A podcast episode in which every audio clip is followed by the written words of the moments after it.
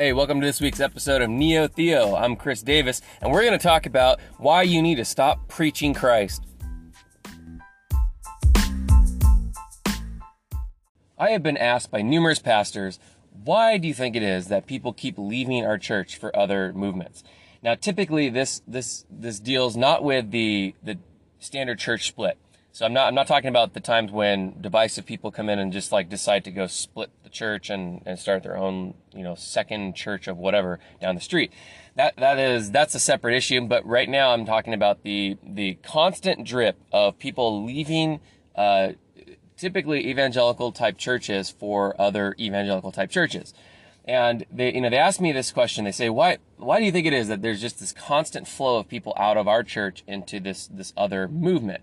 And for the most part, this this is people going from a uh, moderately evangelical, you know, church into a reformed church, uh, and th- this has become the standard from that, that I have to deal with. So, so there's this question of why are people leaving my church for Calvinist churches or whatever.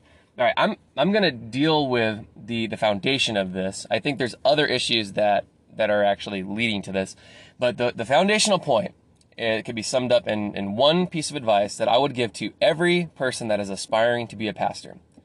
Stop preaching Christ. Teach the Bible. Okay, so that obviously sounds like an abrasive statement that is heresy or whatever. But listen, you know I don't mean to stop preaching Christ and um, as if that's a contrast to the Bible. What I'm talking about is this idea that every single passage in the Bible must be about the gospel. It must be about Christ. This has become a truism in evangelical churches. You, if you do not preach Christ from every single passage, you will have somebody come up to you. And if they haven't already, they are going to do this. They will walk up to you after your service and will say to you, Pastor, that was, uh, that was such a good message, but, but where's Jesus in this? Where I just where's the gospel in what you're talking about? And they will say it in that exact tone, and it's it's the most condescending tone and passive aggressive way to get you to to respond um, in in a favorable way for them. So just don't fall for this. Like if they say where where is Christ, where is the gospel, you, you need to have a, a response ready and say, you know, brother, I just I, I think that uh, I'm called to teach the Bible, uh, and that that's what I'm going to do. I'm going to teach the Bible. So, um, you know, there's a method of teaching the Bible where you go from Genesis to Revelation, and the beauty of that is that you get the whole the whole counsel of, of Scripture, and I, I love that that uh, methodology of teaching the Word. The problem is that many people will claim that this is what they're doing, that they're teaching verse by verse, they're teaching passage by passage, they're teaching the book of the Bible, whatever it is. But instead of teaching the book of the Bible, they're teaching the gospel. And every Sunday you come it's about the gospel. All you're hearing is the same message over and over and over and over again. Now, here, here's the problem with this uh, on a practical level. Any, if I ever went to any type of seminar on the face of the planet and they had recurring meetings, let's say even once a month, after about six of these meetings, even just once a month, if the message was the exact same every time with a different background, I would be done. I would say, I'm over this. I'm out of here. Okay.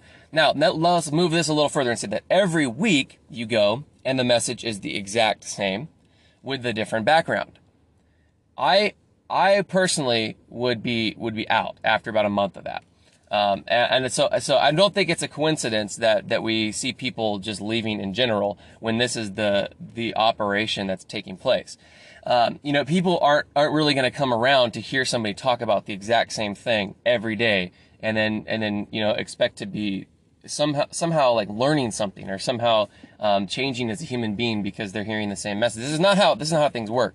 So one of the responses to this is. Um, well, but we're, you know, as pastors, we're called to be evangelists. You know, this is in, in, in scripture.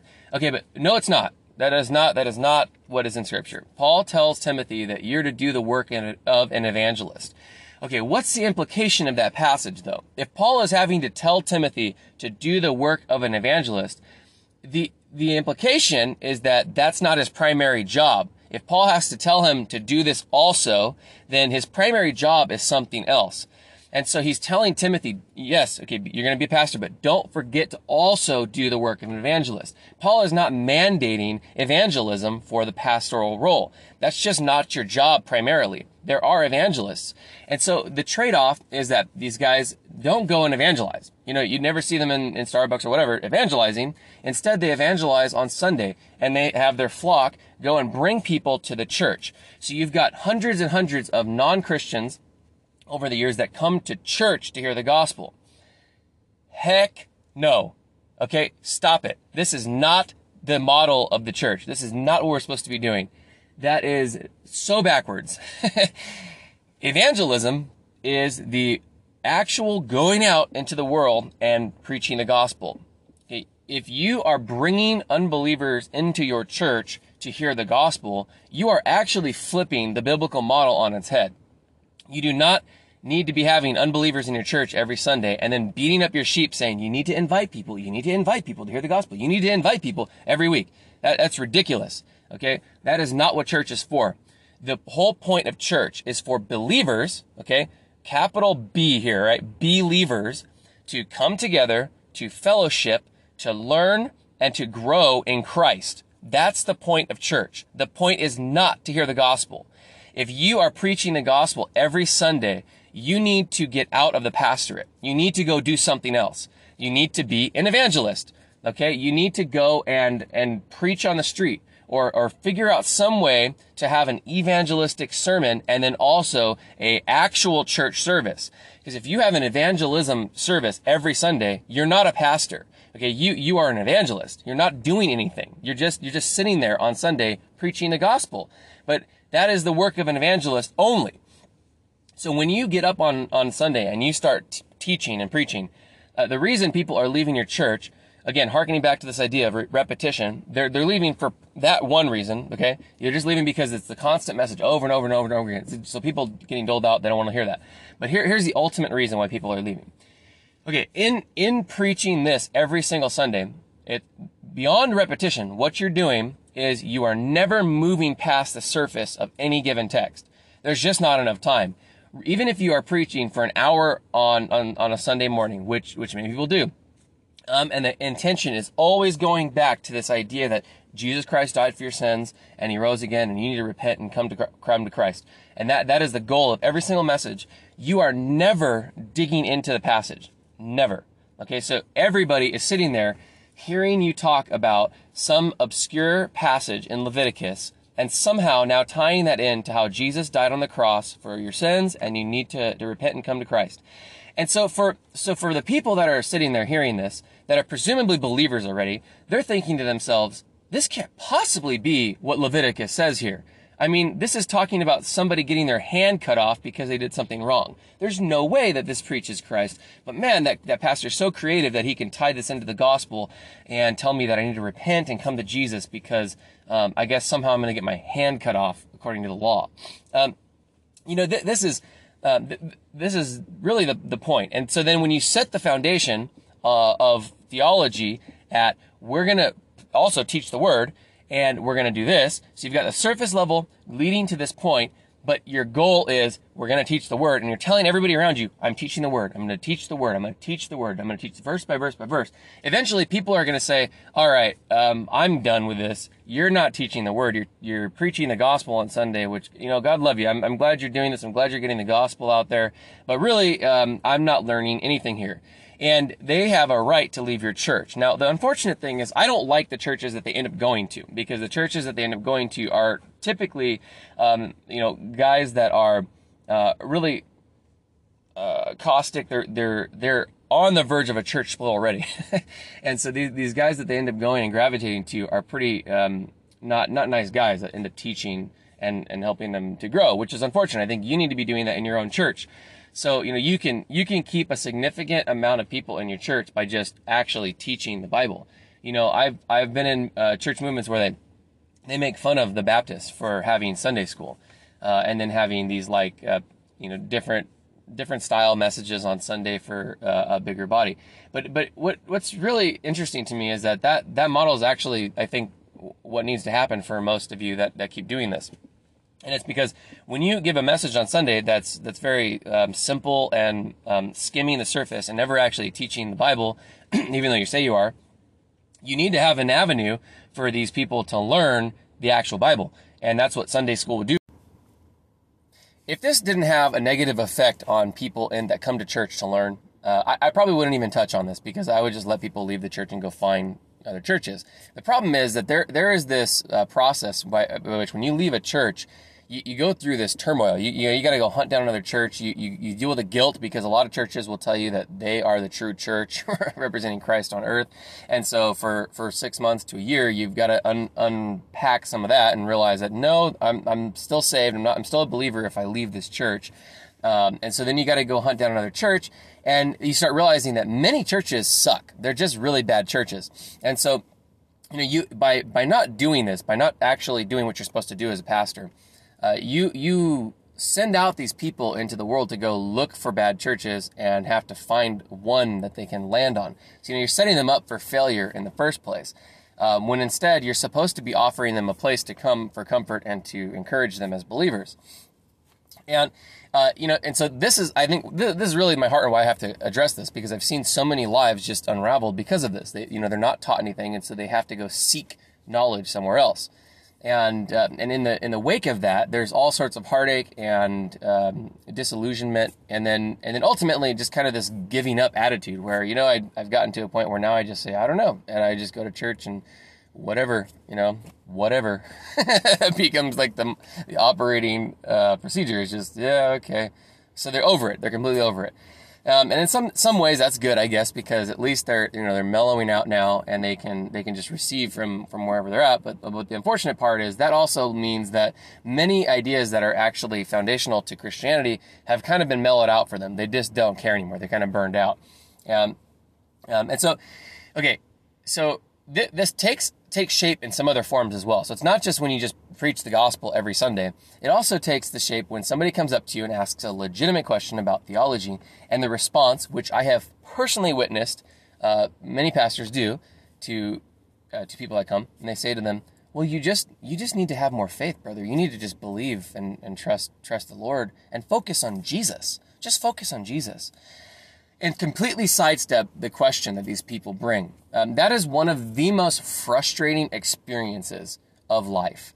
Um, I have gone through a lot of education, and anytime a professor has told me that um, my question in, in that way is irrelevant, nobody's ever really told me that I have like a bad question. Uh, most pa- professors don't do stuff like that but they do have ways of getting around it just like that by saying, yeah, you know, you just, you just are kind of, you got to let it go. You're kind of, you're kind of go off the deep end there or something. And anytime that's ever happened to me, I have immediately written that professor off. He, that is the last time I am listening to that person.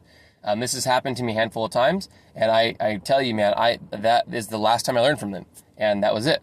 And it is a mark of you having grown beyond the person that you're asking. So if you are asking your pastor this question and there's no, and that's the answer that comes to you, you are at a place where I believe I can legitimately tell you you have moved beyond your pastor and it might be time for you to move on. You need to go somewhere else. But here, I'm going to caution this and say to you, if your pastor responds like this and says to you, um, well, I don't, I don't actually know. Let me, let me look that up uh, I'm, I'm going to get back to you on that. Come in, uh, maybe we'll work on that on a Monday or Tuesday if you want to come come to my office and we'll work through that together and I'll show you how I study through that. If your pastor answers you like that, you need to stay at that church because you have found a very, very rare man. Uh, that is somebody that God will continue to use, and you need to just you need to stick it out and and just trust that God's going to grow you at that place. Um, this mentality is lacking in so many pastors because they believe that uh, just by just by getting up and opening their mouth, they can somehow teach everybody what needs to be taught. And so when these questions come, they don't have answers. And so it's very it's very frustrating for for individuals that bring these questions. And so again, um, for you pastors that are doing this, like what you need to be doing is taking you know a, a portion of that time that they're paying you to to do to actually go study those questions and then give a response to them that's a legitimate response. Or ultimately say, I don't know, but here's some resources you can go to to study that. Um, I have seen pastors do this. I'm not, I'm not, saying all of them do this, but I, I, I, am saying that I have seen more pastors do the alternative than what's right. Uh, and this is not unique to just pastors, but I am saying that uh, if you know if you are having people leave your church, you need to seriously question whether you're doing this or not, because um, this is not this is not an appropriate way of, of acting. So another overlooked facet of this is that where you know whereas we we, we said that pa- uh, passage doesn't talk about being an evangelist, that's not what that means. You do actually have another passage that mandates what you're supposed to be doing, and it is you are supposed to be training believers for the work of the ministry. Uh, you know, you'll hear your whole pastor say something like, you know, this isn't really the ministry. What you do is the ministry, and and yet there's never really this this training about how to go about doing that when you, as a Christian, come to church, the whole point of you being there, uh, outside of the fellowship, is to be learning how to go out into the world and to live in the world, which is so different from what you know you are experiencing now as a believer, and to actually minister to people around you. You're supposed to be being trained in these things. Uh, and so your job as as the as the pastor is to train them up to do these things. And the way that you do that is by teaching the word, and uh, you know, and exhorting them and encouraging them to go out and get outside of their comfort shell, uh, comfort zone. And when you when you as a believer start learning these things, it becomes so much easier to go. You know, I remember when um, you know when when the, the scales were really taken off for me, and I I kept asking these questions like, man, I, I don't understand how to apply this or whatever. This doesn't make sense how to, to go out and, and do what the pastor's talking about. Um, and then I took a separate class that was offered at the church, and they explained different things to me about how to share my faith. It was very beneficial for me. Um, I ultimately now don't don't really use this method, and I, I, I don't like some of the things that they do. But at the time, it was really helpful because it actually got me to a place where I was comfortable enough to go out and and share my faith with other people, uh, which is that's actually the you know the, one of the most important parts of Christianity is this um, this evangelistic thrust, and so we should all be evangelizing. Uh, so you need to be training people in order to do these things in some way. You know, it's not it's not enough to just say to them, "You need to bring your friends to church, and we're going to evangelize them here." You know that again, that's that's flipping the idea of church on its head. That's not what church is. I don't really want to offend too many people here, but I really am trying to help the young man that is about to become a pastor uh, to really wade through some of this stuff because you you've got to you've got to wrestle with some of these ideas. And you know there there's a difference between wanting to be a pastor and wanting to be an evangelist. And uh, you know if if your constant repeated thought about this is i just have such a burden for the lost. I've got such a heart for the lost there is a good chance you're not actually called to be a pastor this is not the desire of a pastor primarily the desire of a pastor is to have a group of individuals that um, that you're going to grow in Christ. Your your job, your heart should be to love on a body of Christ, whatever size that is, the believers in Christ in that area. That should be your heart. So instead of saying I have a heart for the lost, you better be saying I have a heart for the people of God in this area. And I want to minister to them and I want to help them to live their life in this world.